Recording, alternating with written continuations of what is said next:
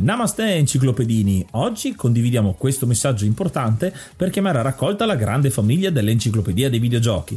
È passato ormai qualche anno dalla nascita del progetto e per continuare a creare contenuto abbiamo tanto bisogno di voi. Il computer con il quale realizziamo tutto il materiale dell'enciclopedia dei videogiochi, dal podcast alle grafiche, ai video, alle dirette, eccetera, dopo 12 anni di onorato e fedele servizio ci sta abbandonando con una rapidità preoccupante che ha reso quasi impossibile continuare a creare contenuti. Quindi, se volete, potete contribuire dandoci una mano andando su enciclopediadeivideogiochi.it e cliccando supporta il progetto. Ogni donazione ci permetterà di sostituire l'attrezzatura fondamentale e necessaria a tenere viva l'enciclopedia. Crediamo che l'unione faccia la forza ed in questo momento ne abbiamo proprio bisogno. Da 5 anni cerchiamo di regalare emozioni, condivisione, informazione su un tema a tutti noi tanto caro, i videogiochi. Grazie a voi potremo continuare a farlo senza il rischio di dover fermare tutto il nostro malgrado.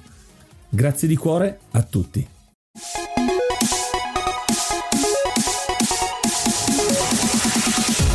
Namaste e benvenuti ad un nuovo episodio dell'Enciclopedia dei Videogiochi. Io sono Ace. E io sono Yuga e nel podcast di oggi parleremo di Secret of Evermore. Ma prima di cominciare, come al solito, qualche news. Siamo ancora nel periodo di quarantena, quindi registriamo ancora un po' distanti io e Yuga e quest'oggi abbiamo anche un altro ospite. Ciao Clomax. Ciao a tutti, eh, benvenuti. Ciao ciao ciao, ci siamo sentiti a spizziche mozziconi per anni, mi ricordo. Sì, eh, assolutamente. Perché tu sei eh, quello che sta gestendo e continua a gestire da un sacco di tempo romhacking.it. Sì, sostanzialmente lo gestisco dal 2000, quindi quest'anno eh, praticamente cade il ventennale, quindi avremo, avremo un bel po' di rilasci da fare. Vogliamo stupire un po' i nostri utenti. Per spiegare quello che fa romhacking.it, eh, sostanzialmente ci occupiamo di traduzioni di ROM, quindi di vecchi videogiochi. E mi sa che ci siamo sentiti proprio riguardo a una traduzione, ma anni e anni fa, e poi abbiamo continuato continuato a tenere vivo il rapporto. Eh sì, perché anche io appunto mi occupo un po' di traduzioni, non tanto di implementazioni su ROM come appunto è basato ROM hacking, però qualcosina di traduzione l'abbiamo fatto tramite il canale YouTube, eccetera, eccetera. Quindi benvenuto e ci porti Secret of Evermore. Perché vuoi portare questo tipo di gioco? Ma l'ho scelto semplicemente perché ce l'ho nel cuore, nel senso che io sono del 1983, questo gioco è uscito nel 1995, quindi avevo sostanzialmente 12 anni ed è stato un mio regalo di Natale, cioè l'ho chiesto e mio padre ha dovuto tirar fuori le 180.000 lire per comprarmi un gioco di importazione perché poi era uscito soltanto negli Stati Uniti e non tutti i negozi lo avevano praticamente in, eh, disponibile. Quindi ricordo che lo ordinai su un sito, no, non su un sito, lo ordinai direttamente a un negozio telefonando e pagando in contrassegno e il negozio era di Torino. Non ricordo il nome, ma ricordo ancora anche perché ho delle foto che lo testimoniano di me in quel Natale con mio padre vestito da Babbo Natale e io dodicenne con il mio gioco in mano, bello felice che oltretutto andavo a continuare tutta una serie di, di giochi della, della, Squaresoft che collezionavo e che avevo già giocato. Mi, mi, è rimasto sostanzialmente nel cuore ed è stato veramente un, un piacere di giocarci e soprattutto, come diremo dopo, tradurlo.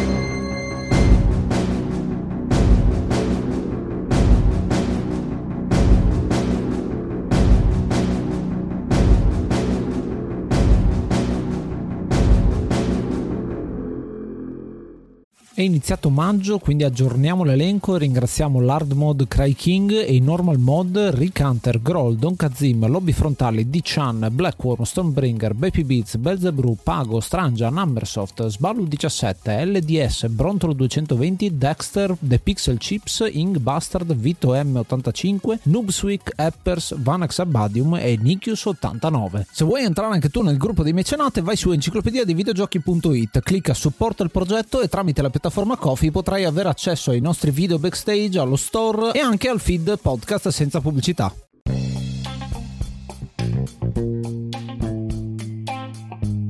Gioco di oggi è Secret of Evermore, è stato sviluppato da Square e in particolare dalla divisione americana ed è stato pubblicato sempre dalla stessa Square assieme a Nintendo nel 1995 dapprima negli Stati Uniti per poi essere l'anno successivo anche portato in Europa. È un eh, JRPG con componenti action a tema fantasy come tutti quelli dell'epoca ed è uscito solo per Super Nintendo. La cosa particolare di questo gioco è che è un gioco della Square, l'unico gioco della Square uh, Stati Uniti ed è anche l'unico gioco della Square che non è mai arrivato in Giappone, quindi è effettivamente un RPG stile giapponese che non è mai arrivato in Giappone, quindi molto particolare come sviluppo e questo è appunto un gioco che già dal titolo ricorda sicuramente richiama eh, Secret of Mana, che è un altro gioco uscito proprio in quel periodo lì ed è un'importazione dal Giappone. Qui abbiamo alcuni riferimenti grossi proprio nel, nel gameplay, già il sistema col menu a rotella o anche la modalità di combattimento, un po' di grafica assomiglia molto a Secret of Mana, ma è completamente creato da zero in realtà. Quindi quello che vediamo all'interno di questo gioco è unico, secondo me, rispetto a tutti quanti gli JRPG di quel tempo. Sì, avete detto, avete detto bene, avete detto quasi tutto. Il fatto che si chiami Secret of Evermore probabilmente eh, dipende da una scelta commerciale per richiamare un po' Secret of Mana, che era un po' un uh, blockbuster dell'epoca, anche perché il gioco era stato presentato con tutto un altro nome, un po' impronunciabile, che è Vexen Mesmers del 95, quindi eh, dello stesso anno di Seiken Densetsu 3, che poi è il vero seguito di Secret of Mana, ed è un gioco che è rimasto confinato al Giappone, Seiken. Quindi probabilmente all'epoca avevano deciso di sviluppare questi due giochi parallelamente e Secret of Evermore l'hanno sviluppato una divisione americana, un po' improvvisata perché tirata su da zero. La maggior parte degli sviluppatori erano tutti giovani e hanno utilizzato dei tool uh, sperimentali. Una delle curiosità è che il compositore, che allora aveva 19 anni, è Jeremy Soul, che poi è diventato abbastanza famoso perché sta continuando a fare colonne sonore e la colonna di, sonora di Skyrim è tutta sua. Quindi Secret of Evermore è stato il suo primo lavoro. Proprio un progetto che ha visto tanti esordi, devo dire, e soprattutto perché appunto è stato sviluppato fuori dal Giappone, quindi molti dei, di quelli che poi finiranno nelle varie case produttrici all'interno del, del suolo americano vengono anche da, da questo progetto. E in parte si vede anche che è un progetto iniziale, diciamo non ben rodato, perché il gioco comunque presenta parecchi bug e parecchie piccoli accorgimenti che mh, sarebbero stati risolti con un bug fix uh, al giorno d'oggi, ma ovviamente parliamo di un gioco del 95, quindi non c'è mai stato questo, anche se so che ci sono, a proposito di ROM hacking, visto che tu sei del panorama, ci sono delle patch che migliorano e rivedono un po' il sistema di gioco. Esatto, il gioco era pienissimo di bug, eh? ce ne saranno almeno una decina, anche abbastanza gravi, eh, alcuni dei, dei quali risolti nella versione europea del gioco, però la versione americana è veramente piena di questi bug eh, del tipo oggetti che dovrebbero dare un bonus che in realtà eh, questo bonus è sempre attivo sia se hai questo oggetto sia se non lo hai oppure eh, problemi nell'avanzamento dello stato del tuo compagno sostanzialmente di livello. Ci sono dei problemi per cui a un certo punto cosa, questo processo si blocca e tu non riesci eh, a farlo più salire di livello. Eh, ce ne sono di diversi molti carini. Fortunatamente quasi tutti trovati corretti ci sono delle patch che aiutano a sistemare un pochino il gioco. Però questa era una cosa abbastanza comune all'epoca nel senso che anche Seiken Densetsu 3 era pieno di bug. Una delle leggende era che praticamente Seiken Densetsu 3 non era stato portato in occidente perché proprio per questi bug. In realtà secondo me c'è stata proprio una, una scelta commerciale anche perché in un'intervista degli, in, per uno degli sviluppatori di, di Secret of Evermore fatta nel 2009 lui eh, dice proprio che gli era stato commissionato di fare un Secret of Mana in salsa occidentale cioè cercare di ambientare e di creare un, uno stile anche nei dialoghi per un pubblico europeo e americano. E infatti Secret of Evermore uscì sia negli Stati Uniti ma venne proposto anche in Europa tradotto in francese, tedesco e spagnolo. Ovviamente noi eravamo tirati fuori da questa, da questa scelta. Sì la traduzione italiana in quel periodo lì è sempre stata un po' altalenante perché a volte viene tradotto in cinque lingue a volte in quattro a volte in tre ma l'italiano è sempre l'ultima di queste o almeno così è stato mi ricordo ad esempio che tantissimi giochi che abbiamo giocato in quel periodo per Amiga avevano la traduzione in quattro lingue, che, ma non sempre c'era, insomma, le, di solito erano le prime tre. Credo dipendesse anche proprio dal mercato dove vai a vendere un prodotto, perché è completamente diverso, soprattutto in quel periodo lì. Il mercato inglese e tedesco, soprattutto, sono molto più, più in alto rispetto al mercato italiano. Cosa dire? Entriamo anche nel dettaglio adesso della storia di cui parleremo prima non spoiler e poi cominceremo anche a spoilerare parte del, del gioco che vi consigliamo comunque di giocare perché è molto molto carino. E un'altra cosa che volevo dire a proposito del, dell'uscita del gioco, anzi due cose, una era sui bug perché ad esempio un altro gioco famosissimo Square che sono i Final Fantasy usciti in questo periodo, qua siamo tra il 6 e il 7, quindi è uscito il 6 nel 94 e uscirà il 7 nel 97, quindi siamo a metà strada diciamo tra, tra questi due, entrambi presentano grossi bug, tra cui il 7 mi ricordo che c'è la difesa magica che è uno stat che non serve a niente, però non è così famosa diciamo perché uno sta più a vedere la storia magari del gioco e ci dà meno peso a bug del genere. E l'altra è proprio un po' la sfortuna che ha avuto Evermore a uscire in questo periodo perché veramente nel 95 uscita, sono usciti la marea di giochi tra cui appunto Seiken 3 e sono usciti tantissimi altri giochi proprio in questo periodo che siamo verso la fine dello sviluppo del Super Nintendo che sono veramente veramente fighi. Anche Chrono Trigger abbastanza vicino come uscita quindi siamo in un periodo forse un po' sfortunato. Sì dici, be- dici bene eh, quell'anno sono usciti parecchi giochi e io poi seguivo un po' la scena comprando le riviste che uscivano mensilmente in edicola e qua davanti conservo ancora gelosamente la rivista che conteneva la recensione di Secret of Evermore. È un gioco a cui hanno dato anche un bel voto. Nel voto globale infatti c'è scritto peccato che è uscito anche Secret of Mana 2 e uscirà Chrono Trigger quindi sì probabilmente è rimasto un po' in ombra rispetto ad altri giochi anche se Chrono Trigger è uscito soltanto in America e non in Europa. Questo invece è stato portato nel mercato europeo quindi in realtà doveva avere un, uh, un certo successo almeno da noi. Ma i giochi di ruolo all'epoca in Europa non, non andavano tanto per la maggiore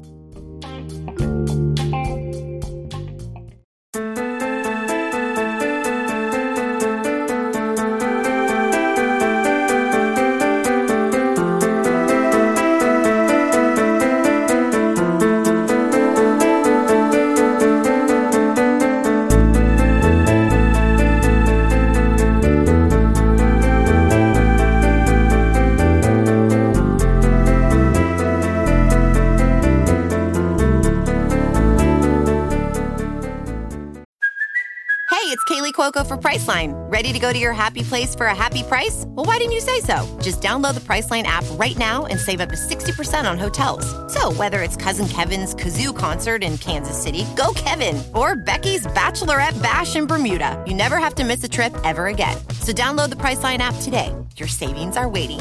Go to your happy place for a happy price. Go to your happy price, Priceline. Sei un ascoltatore da Spotify, allora puoi consigliarci un gioco rispondendo alla domanda direttamente sotto ogni episodio. Il tuo commento potrà far parte dell'enciclopedia dei videogiochi. E già che ci sei, magari ci lasci anche 5 stelline. Che ne dici?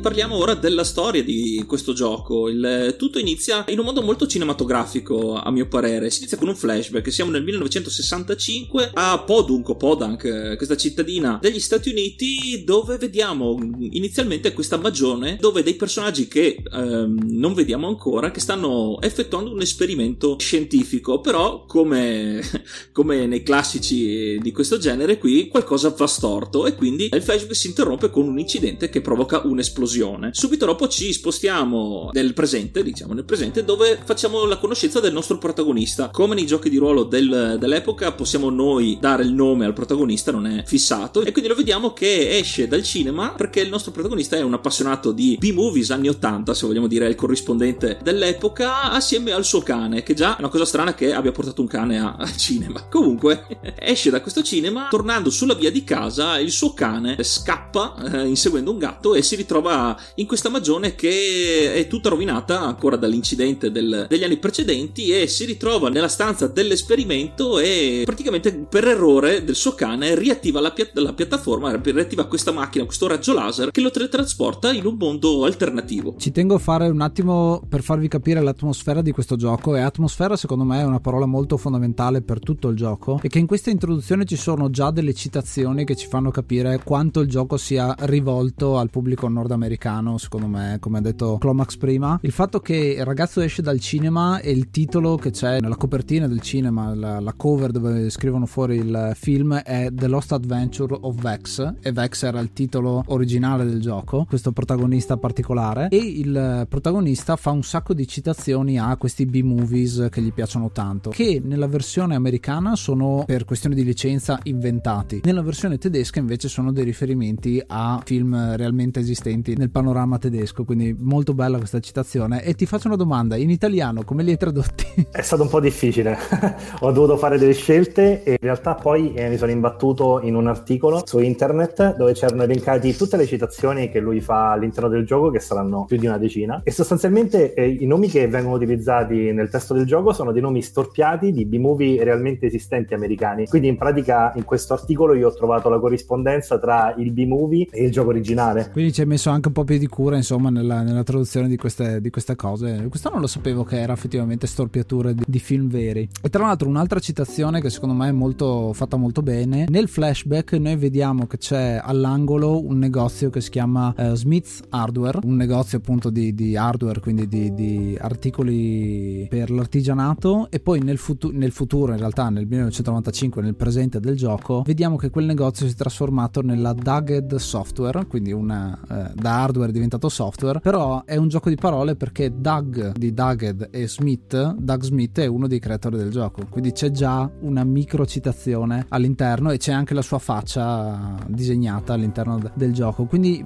giusto per farvi capire quanti piccoli citazioni ci sono all'interno del gioco, nel 95 non è che ci fossero tantissimi giochi con così tanti riferimenti, cosa che negli ultimi anni nello sviluppo dei videogiochi c'è tantissimo, ci sono tantissimi giochi adesso soprattutto indie che fanno dei riferimenti la loro proprio il loro fulcro. Ecco, io aggiungerei anche un'altra cosa, eh, guardando il concept originale del protagonista non si nota tanto secondo me, però nel gioco sembra proprio anche una citazione stessa a Marty McFly di Ritorno al futuro 2, perché è vestito di, di blu con quello che sembra un bomber rosso come eh, appunto quello della pellicola. Guardando il, il, concept originale in realtà non ha il bomber rosso, eh, però guardandolo un attimo mi ha dato questa sensazione, quindi secondo me ha aggiunto ancora di più quella sensazione di eh, retro anni 80. Oltre al fatto che c'è anche un altro troppo, un'altra cosa che succede molto spesso nelle storie raccontate in America è quella del A Boy and His Dog, che è una cosa che insomma si vede abbastanza spesso. Sì, avete ragione, il gioco è pieno di easter egg. Ad esempio, c'è una scena in cui il protagonista si trova dentro un, uh, un'arena, che poi è una sorta di colosseo, e in un'inquadratura si distinguono chiaramente nel, nel pubblico di questo colosseo i personaggi principali di Final Fantasy VI, per dire poi alla fine quanto sono stati autoreferenziali e quante citazioni hanno inserito all'interno del, del gioco, oltre a quelle dei B-movie, dove lui più di una volta, questa è una cosa molto particolare, si gira verso uh, il giocatore e ti fa questa citazione, quindi rompe la quarta parete, ti guarda e ti tira fuori la chicca divertente, insomma. Quindi anche questi dialoghi un po' uh, irriverenti probabilmente fanno parte della commissione che è stata data dagli sviluppatori, ovvero quella di creare un gioco dal sapore molto, molto occidentale. Esatto, e a proposito della quarta parete, anche un'altra cosa nei dialoghi soprattutto, dato che a un certo punto c'è un uh, classico santone che predice la fine del mondo, che fa riferimento proprio che in realtà siamo tutti all'interno di un videogioco e quindi anche quello trovato simpatica, un'altra rottura della quarta parete che c'è all'interno del gioco. Nel caso specifico quella è stata una delle frasi che mi ha messo più in difficoltà perché è sostanzialmente la frase iconica del gioco e volevo tradurla al meglio e non, non mi convinceva mai. Poi alla fine non ricordo come l'ho tradotta, però sono riuscito a trovare la, la quadra e a renderla altrettanto divertente anche in italiano. Proseguendo ora la storia, quindi siamo stati teletrasportati da questo raggio che il nostro cane ha reattivato accidentalmente e ci troveremo dapprima su una misteriosa base spaziale dove un maggiordomo ci accompagnerà senza troppi complimenti all'uscita, quindi noi verremo letteralmente scaricati nel, da, questa, da, da, questa, base spaziale e precipiteremo letteralmente su questo nuovo mondo di Evermore. Qui abbiamo prima una sezione di combattimento che già ci fa capire un po' come funziona. Il sistema di combattimento è in tempo reale con una barra di caricamento con i numeri, quindi c'è una percentuale appunto che deve arrivare al 100%. Quando arriva al 100% possiamo fare il nostro attacco. Possiamo anche farlo prima, ma in forma ridotta. La nostra prima arma è un bazooka, che è una cosa stranissima secondo me all'interno dei JRPG, dove siamo abituati a usare spade, scudi, lance, asce, eccetera. Qua partiamo con un bazooka, quindi un'arma da fuoco molto più simile appunto a quello che richiama magari uno scenario americano in un certo senso. Anche qua continue citazioni all'Occidente e finiamo appunto a Preistoria, la prima delle quattro aree che compongono Evermore, questo mondo molto molto particolare perché siamo come se avessimo viaggiato in, nel tempo ma non abbiamo proprio viaggiato nel tempo. Siamo a Evermore che è un mondo, il mondo dei sogni. Questo è un piccolo spoiler nel senso che quello che è successo in quella magione è un esperimento dove quattro differenti personaggi decidono di creare il mondo per loro ideale, soltanto che qualcosa va storto e loro rimangono intrappolati in questi mondi, che in realtà è uno solo, che è Evermore, diviso in varie regioni. Le regioni si chiamano appunto, come hai già detto tu, Preistoria, che è la prima che il protagonista dovrà affrontare, dopodiché c'è Antiqua, Gotica e quella futuristica che è Omnitopia. Quanto riguarda il primo combattimento, già lì si capisce quali sono i riferimenti a Secret of Mana, anche se gli sviluppatori hanno detto che hanno sviluppato il gioco da zero senza riutilizzare il codice di Second and Setsu 2, ma sostanzialmente la, la modalità di combattimento è uguale, quindi bisognerà aspettare questa barra che si carichi per riuscire a sparare un colpo che faccia veramente dei danni seri. L'arma iniziale è un bazooka che però il protagonista perderà sostanzialmente immediatamente per poi recuperarla verso la fine del gioco perché è un'arma un po' diciamo troppo potente per l'inizio del gioco. Oltretutto anche questa è una chicca, la persona che poi alla fine ti darà di nuovo il bazooka avendolo recuperato da, dalla giungla preistorica dove ti trovi all'inizio del gioco è un altro personaggio abbastanza famoso per chi conosce Final Fantasy, nello specifico per chi ha giocato a Final Fantasy 4, che è Cecil, ovvero sia il, il paladino protagonista in Final Fantasy 4. Quindi anche lui è rimasto intrappolato in Evermore. Ecco, un'altra cosa che notiamo subito che conferma il fatto che siamo, che siamo nel mondo dei sogni è anche che il nostro fido compagno, il nostro cane, in questa prima sezione a preistoria si trasforma e diventa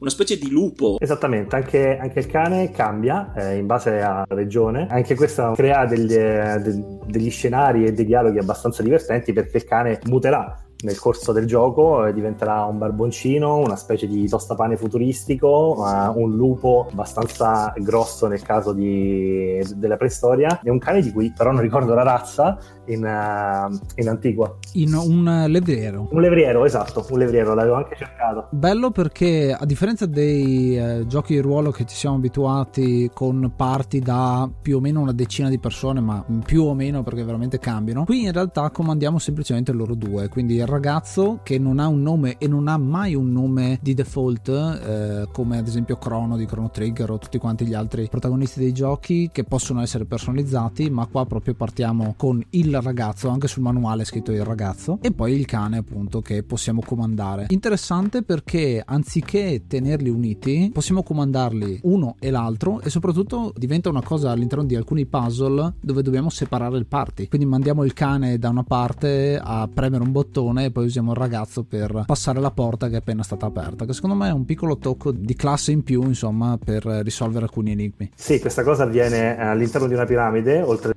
se non si fanno le cose nel, nel, giusto ordine, ovvero sia se non si passa dal cane al ragazzo e viceversa nel giusto ordine, c'è un bug per cui praticamente poi non ti permette di andare avanti nel gioco. Anche se salvi e, e resetti la console e riparti, rimane proprio nel salvataggio e quindi questa cosa non è stata ancora risolta oltretutto da nessuno. Un'altra cosa da dire è che sì, ci sono questi due personaggi, si può switchare dal cane al ragazzo e viceversa premendo select, mentre l'altro personaggio, mentre non stiamo impersonando l'altro personaggio ed è possibile impostare una sorta di strategia sull'atteggiamento che deve avere il personaggio secondario mentre non lo si comanda, ovvero sia può avere un atteggiamento un po' più aggressivo o meno aggressivo oppure nel caso del cane può mettersi a ricercare gli ingredienti, che è una cosa che uh, mentre si comanda il personaggio gli si può far fare premendo L o R, il cane sostanzialmente incomincerà a fiutare il suolo e a cercare all'interno del, del livello dello scenario degli ingredienti che poi saranno molto utili per poter lanciare quelle che sono le, le, le, magie, perché Secret of Evermore rispetto a Secret of Mana ha un sistema di magie completamente diverso. Qui volevo far notare una cosa interessante, che eh, rispetto a altri giochi per cui la maggior parte degli oggetti sono dentro o ci vengono dati dagli, dai personaggi non giocanti, oppure li troviamo nelle classiche casse e in giro per, per il mondo, qui sono eh, soprattutto gli elementi che ci servono per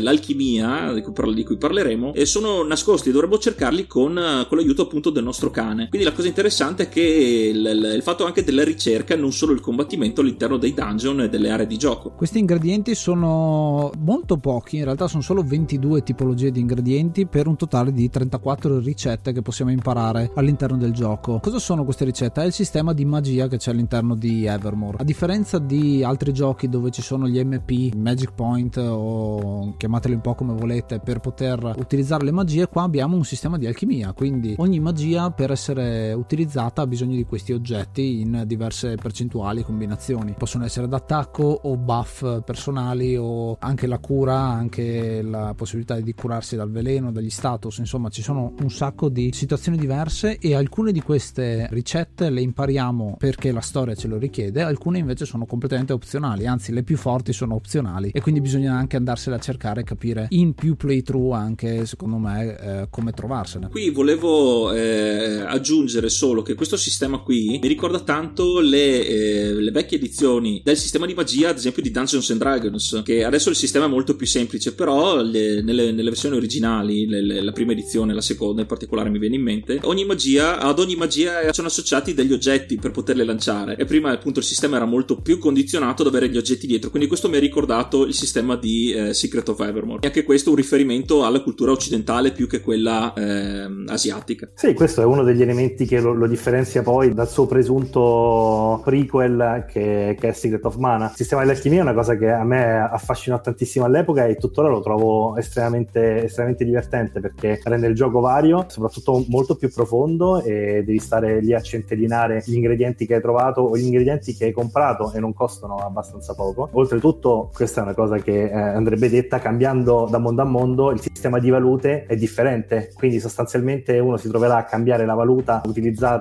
in una regione con la valuta di quella regione e ci si trova praticamente a, a dover comprare tutto subito perché ci si trova un sacco di soldi nella borsa per poi finirli immediatamente e grindarli è, è veramente complicato, molto più che in Secret of Mana o in Second del Senso 3. Scendendo un attimo nel dettaglio appunto di quello che succede nella storia, noi abbiamo lasciato il ragazzo a preistoria, questo posto preistorico, giungla, vulcani e cose del genere e dobbiamo e troviamo subito il primo personaggio che non torna un po' rispetto a tutti gli altri. Troviamo una ragazza che si chiama Fire Eyes, come viene chiamata, Occhi di Fuoco, che scopriremo essere Elizabeth, uno dei personaggi che viene fuori da Podunk, la città da dove veniamo anche noi. Ed è uno dei quattro personaggi che troveremo oltre a noi all'interno del gioco che viene proprio da questa città. Ed è lei quella che è capace di creare, quello che ha creato questo, questa sezione del mondo. E in un certo senso lei viene chiamata appunto Occhi di Fuoco perché ha questi occhiali e riesce anche a, a utilizzare la magia del fuoco, che è la prima magia che credo ci insegni lei, se non mi ricordo male. Sì, il primo personaggio che troviamo è Elizabeth e qui, piccolo spoiler, si tratta della nipote dello scienziato che ha creato questo mondo. Elizabeth, una volta incontrata, ti manda immediatamente all'avventura, quindi tu parti alla ricerca di un altro personaggio e lei è soltanto la prima, perché poi si viene a scoprire che ogni regione ha un personaggio diverso perché questo Evermore non è altro che un mondo creato da, da loro, secondo la loro volontà e secondo le loro passioni e attitudini. Nel caso di Elizabeth, ovviamente, eh, lei era un'appassionata di preistoria e si è fatta creare su misura questa regione preistorica. Poi abbiamo Horace, che rivela essere il curatore del Museo di Storia Naturale di Podank, che eh, si è fatto creare un mondo antico, un mix tra antica Grecia, antica Roma e antico Egitto. Poi abbiamo Camellia, che è un...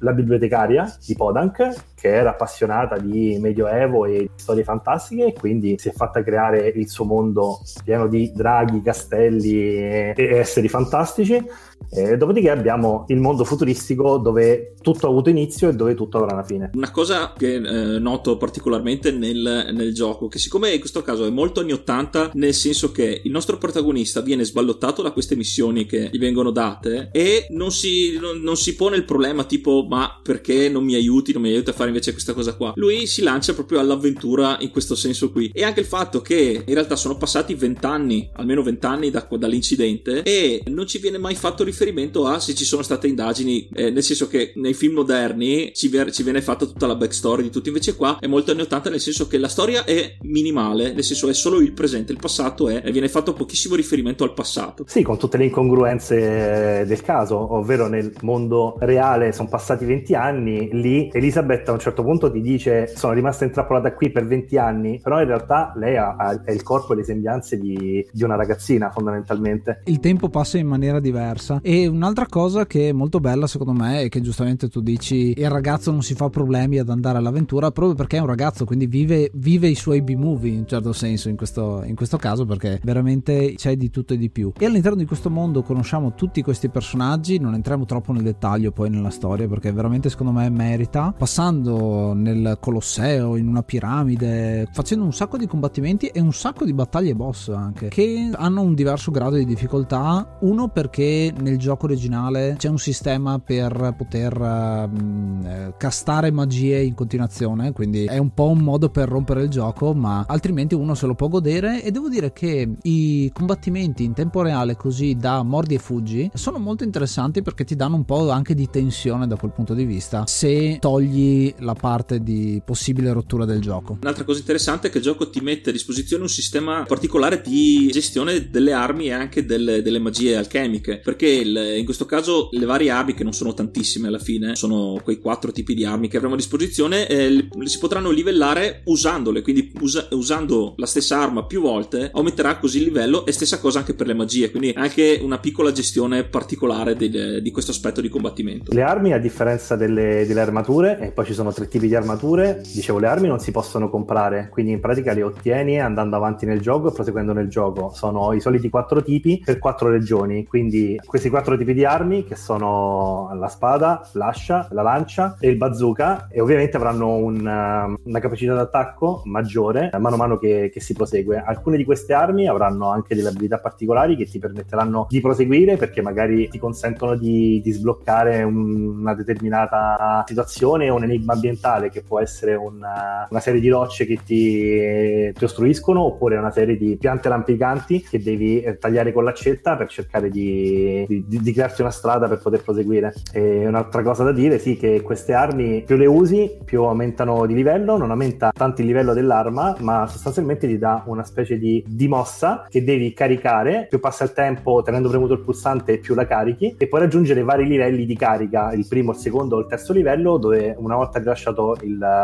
il pulsante il personaggio farà una specifica mossa che sarà sempre più forte a secondo del livello che si è raggiunto. E quindi puoi ad esempio lanciare la lancia per fare danno da distanza, cosa che non puoi fare con le altre armi, che secondo me è molto bello perché è un sistema per dire ok, più la usi più impari ad usarla, quindi è un modo per far vedere un bel corrispettivo con effettivamente cosa vuol dire fare allenamento, fare esperienza. Un'altra cosa che succede all'interno di questi mondi è che ci sono tanti cattivi da combattere, ma c'è sempre questo plot twist e qua entriamo proprio nello spoiler di tutto è che alla fine di ogni capitolo troviamo il gemello cattivo. Troviamo il gemello cattivo infatti di Elizabeth, la bambina diciamo, e la troviamo in cima al vulcano e troveremo anche gli altri gemelli cattivi degli altri personaggi e capiremo che in un certo senso c'è qualcosa che non funziona con Evermore. Infatti questi gemelli cattivi col proseguire della storia capiremo che sono stati creati, sono dei robot creati dal vero cattivo del gioco. Che qua come il, il se posso sempre entrare nello spoiler, come dei classici libri, il colpevole è sempre il maggiordomo.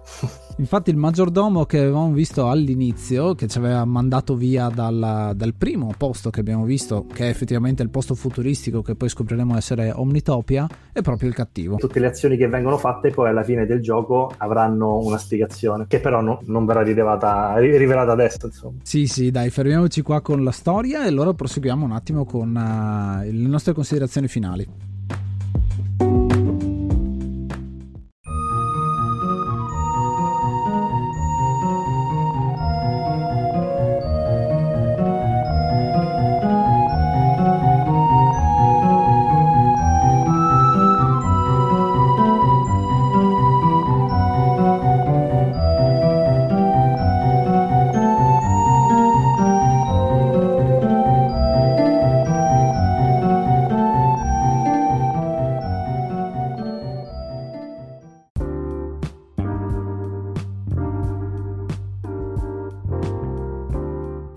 Siamo giunti al momento delle considerazioni, appunto, dei voti. Eh, io personalmente do a questo gioco 7 cani robot su 10. Il gioco mi è piaciuto abbastanza perché comunque, eh, ricordandomi effettivamente Secret of Mana, è... le meccaniche soprattutto mi sono piaciute e anche la, lo, lo, stile molto anni 80 del protagonista e anche delle situazioni ci sono, sta... sono state molto, molto accattivanti come atmosfera. La cosa che mi è piaciuta un po' di meno, a un certo punto del gioco c'è un certo backtracking che bisogna fare, bisogna ritornare tornare in alcune parti già visitate, quello mi ha fatto perdere un po' la, la continuità della storia e il cattivo forse sarà però una cosa mia personale, poteva essere caratterizzato eh, un po' meglio, cioè dargli, ehm, gli potevano dare un, un, po' di profondità in più, anche se effettivamente restando nello stile anni 80 il cattivo non aveva mai questa gran profondità come magari c'è adesso. E tu Ace invece? Anch'io ho deciso di dare 7, 7 bazooka su 10, andiamo. Cosa che mi è piaciuta molto è la musica. Eh, le musiche che anche avrete sentito all'interno dell'episodio sono molto molto belle, come ha detto Clomax prima, è uscito anche un CD proprio di, di, di musica e credo che, come dicevo all'inizio, l'atmosfera di questo gioco sia ben caratterizzata sia dal punto di vista grafico ma soprattutto dal punto di vista sonoro, perché veramente ti fa non tanto immedesimare ma ti fa entrare nel mondo dei sogni che è questo Evermore. E tu, Clomax? Io sono un po' di parte, però cerco di essere equilibrato e uh, ho intenzione di dargli 8 peperoncini su 10. Dico 8 perché all'epoca le riviste gli hanno tributato punteggi addirittura più alti, però c'è da dire che eh, per, per, essere una specie di, di, clone o di seguito spirituale di, di Secret of Mana um, non, uh, non, coinvolge poi così tanto e eh, sebbene graficamente e anche la colonna sonora è fantastica e si presta a essere rigiocato perché le cose che eh, si possono fare all'interno del gioco sono, sono parecchie. Tuttavia, il gioco non ha, non ha, la stessa profondità di Secret of Mana, in più allo stesso tempo si è scontrato con altri giochi, cioè i tempi erano maturi eh, per fare giochi migliori di Secret of Evermore. Tuttavia, rimane un buon gioco che, al contrario di Secret of Mana, che adesso sta rivivendo una sorta di nuova giovinezza ed è stato riproposto un po' dappertutto in mobile mobile, per Switch, addirittura anche con remake più o meno riusciti. Oltretutto siamo in odore eh, dell'uscita di Seiken Densetsu 3 finalmente con grafica 3D e con una traduzione ufficiale. Quindi de- devo dire che eh, Secret of Evermore, Evermore rimane l'alternativa per eh, gli appassionati di Secret of Mana che anziché andarsi a cercare su internet dei cloni indie o più o meno riusciti eh, appunto di Secret of Mana possono tranquillamente eh, fare affidamento su questo gioco che come esperienza è, è molto simile e una, una, possibilità secondo me va concessa perché è, è molto carino e divertente. Be-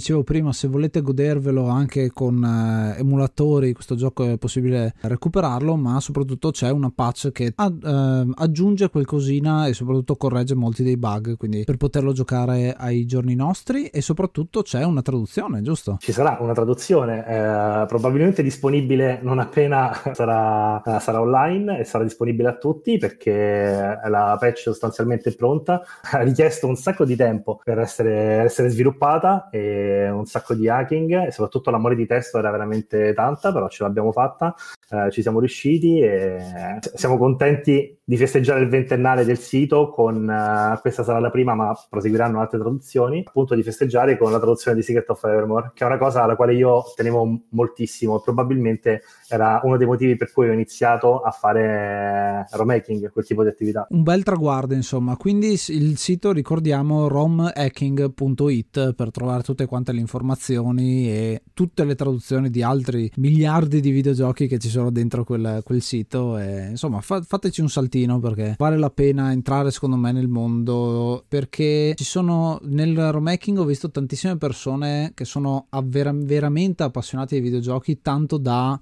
mettersi lì a spulciare nel dettaglio, a tradurli, a creare cose nuove. Sì, eh, ciò che anima romaking.it è la passione, eh, anche se adesso siamo tutti abbastanza cresciuti, riusciamo sempre a ritagliarci del tempo per, eh, per dei lavoretti e poi alla fine spendiamo tantissime ore a lavorare sopra queste traduzioni che purtroppo non possono raggiungere la perfezione delle, delle traduzioni ufficiali, ovviamente, si tratta sempre di un lavoro amatoriale, però è un qualcosa dove diversiamo moltissima passione e ci dà anche una bella soddisfazione. Siamo giunti alla fine di questo ennesimo episodio, noi vi ringraziamo per l'ascolto e vi ricordiamo sempre che potete lasciarci i vostri commenti, suggerimenti, voti e impressioni su, eh, su tutti gli episodi, ovviamente compreso questo. Avete già giocato a Secret of Evermore? Vi è piaciuto? Siete d'accordo con alcune cose che abbiamo detto? E anche avendo il po' di ospite che abbiamo oggi, siete, cosa ne pensate delle, della traduzione del mondo del, del romaking? Quindi lasciateci pure anche e soprattutto i vocali che potranno essere inseriti nelle puntate stesse riferite al gioco a cui, a cui lasciate il commento stesso. Quindi non mi resta altro che dire di ascoltate l'enciclopedia dei videogiochi. Io sono Ace. Io sono Yuga. Io sono Clovax. Namaste and be brave.